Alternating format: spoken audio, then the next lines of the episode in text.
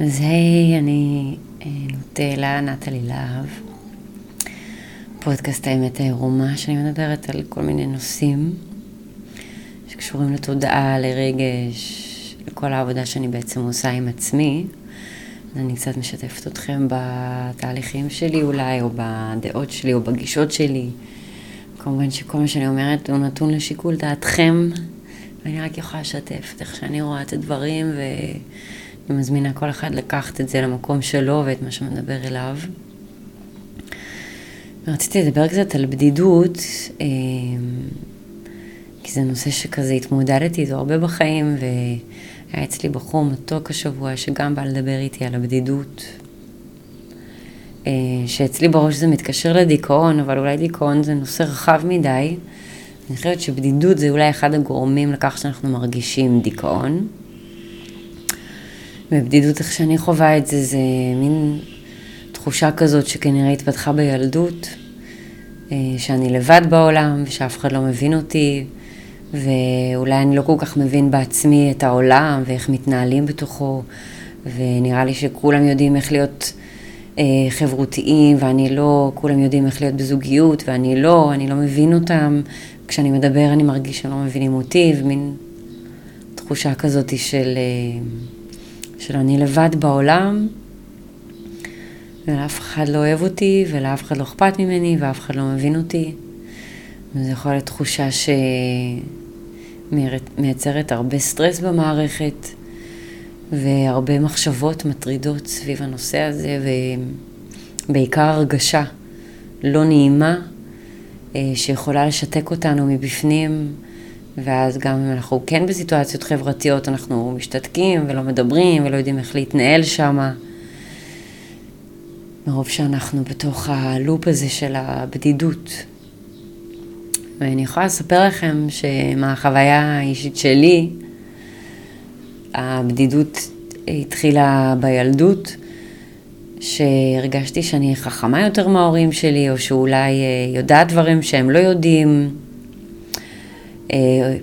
ברמת הרגש, ברמת האינטראקציה בבית. הרגשתי שהם לא מבינים אותי, הרגשתי שנעלבתי מהם הרבה, הרגשתי שהם לא באמת רואים אותי ואת מי שאני, והם סתם מדברים מתוך עצמם. והתחלתי לכעוס על אלוהים, למה שלחת אותי להורים הקקות האלה, למה מגיע לי את זה, למה לא יכלת לשלוח אותי לאנשים שיאהבו אותי. ואני ממש זוכרת את עצמי בגיל מאוד מאוד צעיר מדברת עם אלוהים בראש שלי. לא ידעתי מה זה בכלל אלוהים, פשוט דיברתי עם איזשהו קול, עם איזשהו דמות, וכעסתי עליו מאוד. הרגשתי שהוא העניש אותי, שהוא שלח אותי להורים שלא אוהבים אותי, שהוא שונא אותי וכועס עליי, ושזה סוג של עונש. והרגשתי לבד. הרגשתי שאין לי מי לדבר. וגם אנשים שיכלתי לדבר איתם, לא באמת הרגשתי שהם מבינים אותי.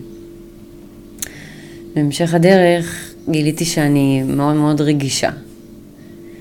ושאני מאוד מרגישה אנשים, ומאוד נעלבת מאנשים, ולוקחת דברים מאוד אישית, ומאוד נפגעת בשבילי, בשביל אחרים. והסביבה שגדלתי בה לא תמכה בצורת חשיבה והסתכלות הזאת. זלזלו בי והקטינו אותי וצחקו עליי ומה אכפת לך ותפסיקי מה אכפת לך כל הזמן מהאנשים ומה אכפת לך ומה אכפת לך ומה אכפת לך אז ניסיתי להסביר להם למה אכפת לי ואז באיזשהו שלב קלטתי שכולם אומרים לי מה אכפת לך מה אכפת לך אז מה אני היחידה שאכפת לה? טוב אז תזדיינו לא אכפת לי גם ואז זה יוצר עוד יותר ניתוק מהעולם בחוץ ועוד יותר ניתוק מהעולם הרגשי מתוך איזשהו מקום של אה, להתכחש לאיך שאני באמת מרגישה ורואה את העולם ואני יכולה לספר לכם שבדיעבד, אחרי ש... כי אני כבר איזה שש שנים בתוך תהליך של הילינג, שכל הזמן משתנה ומתגלה מחדש.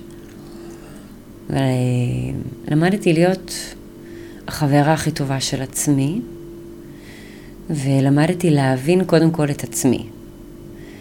ואז אם אני מבינה את עצמי, כבר יש שם שתי קולות. אז זה כבר מערכת יחסים, כי מערכת יחסים מצריך שני אנשים. אז בעצם למעשה פיתחתי את המערכת יחסים עם עצמי. ובמדיטציה, במקום השקט יותר, למדתי לדבר עם עצמי, לשאול את עצמי שאלות, להזכיר לעצמי כמה אני מדהימה, להגיד לעצמי שאני אוהבת את עצמי ושאני וכל הכבוד, ושאני אחלה, וכל הכבוד על הדרך ועל המאמץ. זאת אומרת, ממש למדתי לחזק, לפרגן, להבין, לתמוך ולאהוב את עצמי. ואני חושבת שזה הדבר שהכי היה חסר לי, שלימדו אותי בחיים, כי אוקיי, לא, אולי לא בטוח כל האנשים בסביבה יבינו אותי, וזה בסדר, וזה לגיטימי, וכל אחד עובד ופועל בצורה אחרת, אבל לפחות שאני אבין את עצמי, לפחות שאני אהיה שם בשביל עצמי, לפחות שאני אתמוך בי.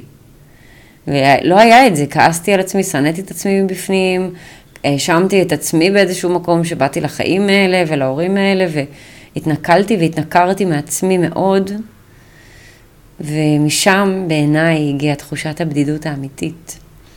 כי אם אני עם עצמי ויש לי איזשהו דיבור עם עצמי ושיח ואני מבינה אותי ויש איזושהי מערכת יחסים אוהבת, אז אני לא באמת יכולה להיות לבד אף פעם.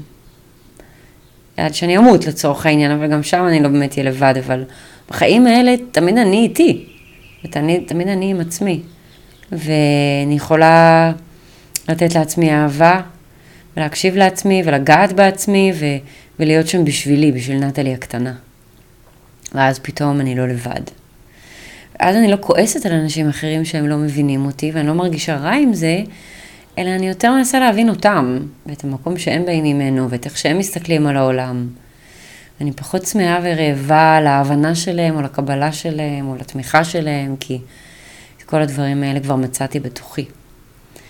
וכמובן שבאותה נשימה חשוב לי להגיד שמערכות יחסים ובני אדם וחברויות ואנשים זה באמת דבר מדהים ואפשר ליהנות מזה וללמוד מזה המון וזה גם פשוט כיף.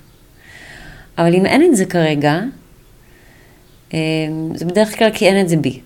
ואני לוקחת מכל מיני תורות, כל מיני משפטים כאלה שעוזרים לי להתמודד עם החיים וזה שהבחוץ זה שיקוף של מה שיש בי. אז בהקשר שאנחנו מדברים עליו, על הבדידות, ברגע שאני אתמוך בעצמי ואהיה החברה הכי טובה של עצמי, ואהיה באהבה עם עצמי וטוב לי עם עצמי, אז כנראה שאני גם אמשוך אנשים בחוץ שיותר יבינו אותי ויתמכו ויאהבו ויפרגנו. אבל אם אני מבפנים לא אוהבת את עצמי ומלכה בעצמי כל הזמן ושופטת ומבקרת, אז זה האנשים גם שאני אמשוך מבחוץ, זה האנרגיה, זה התדר שאני אמשוך מבחוץ. והרבה אנשים בעיניי מנסים לא להיות בודדים על ידי זה שהם מנסים להתחבר לאנשים בכוח ולמצוא אנשים בכוח בחוץ שיאהבו אותם. אבל הם לא באמת אוהבים את עצמם וכל הזמן מחפשים אישור מבחוץ, ורוב האנשים לא רוצים לתת את האישור הזה, הם בעצמם מחפשים את האישור הזה. אין ספק שחברויות ומערכות יחסים זה דבר מדהים שיכול לתת לנו המון, אבל כל מי שמקשיב לי שאין לו מערכות יחסים בחיים ואין לו חברים כרגע בחיים, הכל בסדר, זה רק שיקוף של איזשהו מצב פנימי רגשי שאתם כרגע חווים של בדידות והלקאה עצמית וכעס ושנאה עצמית, וכשהדברים האלה יתחילו להשתנות, אז פתאום גם העולם בחוץ משתנה בהתאם, ופתאום כן יש לי חברים, וכן יש לי אנשים שכיף לי איתם, אני אפילו לא שמתי לב איך זה קרה. אבל העבודה מבחינתי ברמה היומיומית זה במדיטציה לדבר עם עצמי, לדבר עם הילד שבי, עם הילדה שבי, להיות במערכת יחסים טובה איתי, ואז כיף לי וטוב לי בכל רגע נתון, כי אני פה. אז באמת יש איזשהו מקום שיכול למשוך את הדברים האלה גם מבחוץ, ואז עוד יותר אני יכולה ליהנות גם ממערכות יחסים עם אנשים אחרים, לקבל את הזוויות שלהם, את צורת הסתכלות שלהם, ללמוד מהם, לשאוב מהם השראה, לפרגן להם. וזה רק כשכל הדברים האלה קורים בתוכי. וכשאני מתכוונת בתוכי, אני מתכוונת במחשבות שלי בעיקר, כי המחשבות זה הכל, המחשבות זה מה שיוצר את כל המציאות הזאת. אז, אז זה לא מספיק שאני כאילו מספרת לעצמי שאני מפרגנת לעצמי, לא, אבל איך אני במחשבות מפרגנת לעצמי? האם יש לי מחשבה כזאת בראש, וואו, נטלי, כל הכבוד. אני יודעת שזה היה קשה, אני יודעת שזה לא היה קל, אבל אני איתך, וגם אם לא הצלחת עד הסוף, עדיין, כל הכבוד, ואת מדהימה, ואני תומכת בך. אמ, זה משהו שיכול לקרות במחשבות שלנו מול עצמנו, זה עניין של תרגול, זה עניין של אה, ללמוד להתחיל בכלל לעשות את זה. אבל אם יש את הדבר הזה ויש את הצמיחה הזאת במחשבות שלי, בפנימיות, אז היא גם תגיע מבחוץ.